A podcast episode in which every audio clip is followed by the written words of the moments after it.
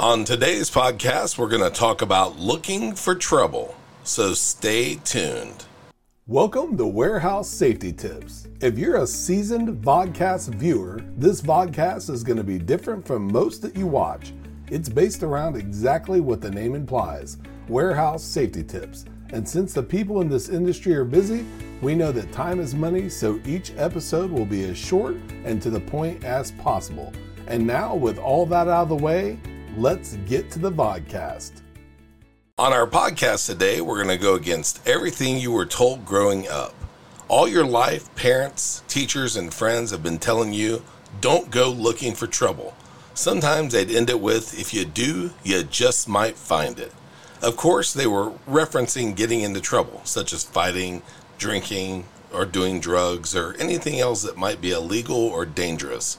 To stay ahead of issues in factories, warehouses, and anywhere safety practices are put into action, sometimes you need to go looking for trouble. You want to find situations that could potentially happen before they do.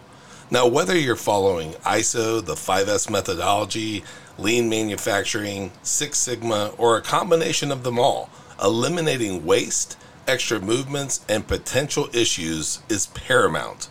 And we look forward to seeing you next week for another Warehouse Safety Tips. Until then, have a great week and stay safe. Before moving on, here's a word from one of our sponsors. If you've ever been to or worked in a warehouse, you know just how important safety is to both management and staff. It's almost impossible to go 10 steps without seeing safety tape, angles, signs, and/or safety products. It's these items that show us how to be safe and avoid danger in the workplace. And if you're looking for the best products to make this happen, look no further than Mighty Line. Mighty Line floor signs and floor markings offer the best industrial products out there. We're proud to have Mighty Line as the official floor sign and floor marking company for the Warehouse Safety Tips podcast and site.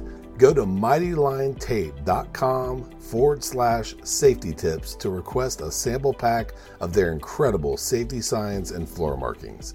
We hope you enjoyed this episode of Warehouse Safety Tips. If you visit WarehouseSafetyTips.com, you'll find the show notes for this episode and access to all of our blog posts, previous podcasts, advertiser information, and much more. Thank you for listening to Warehouse Safety Tips and have a safe day.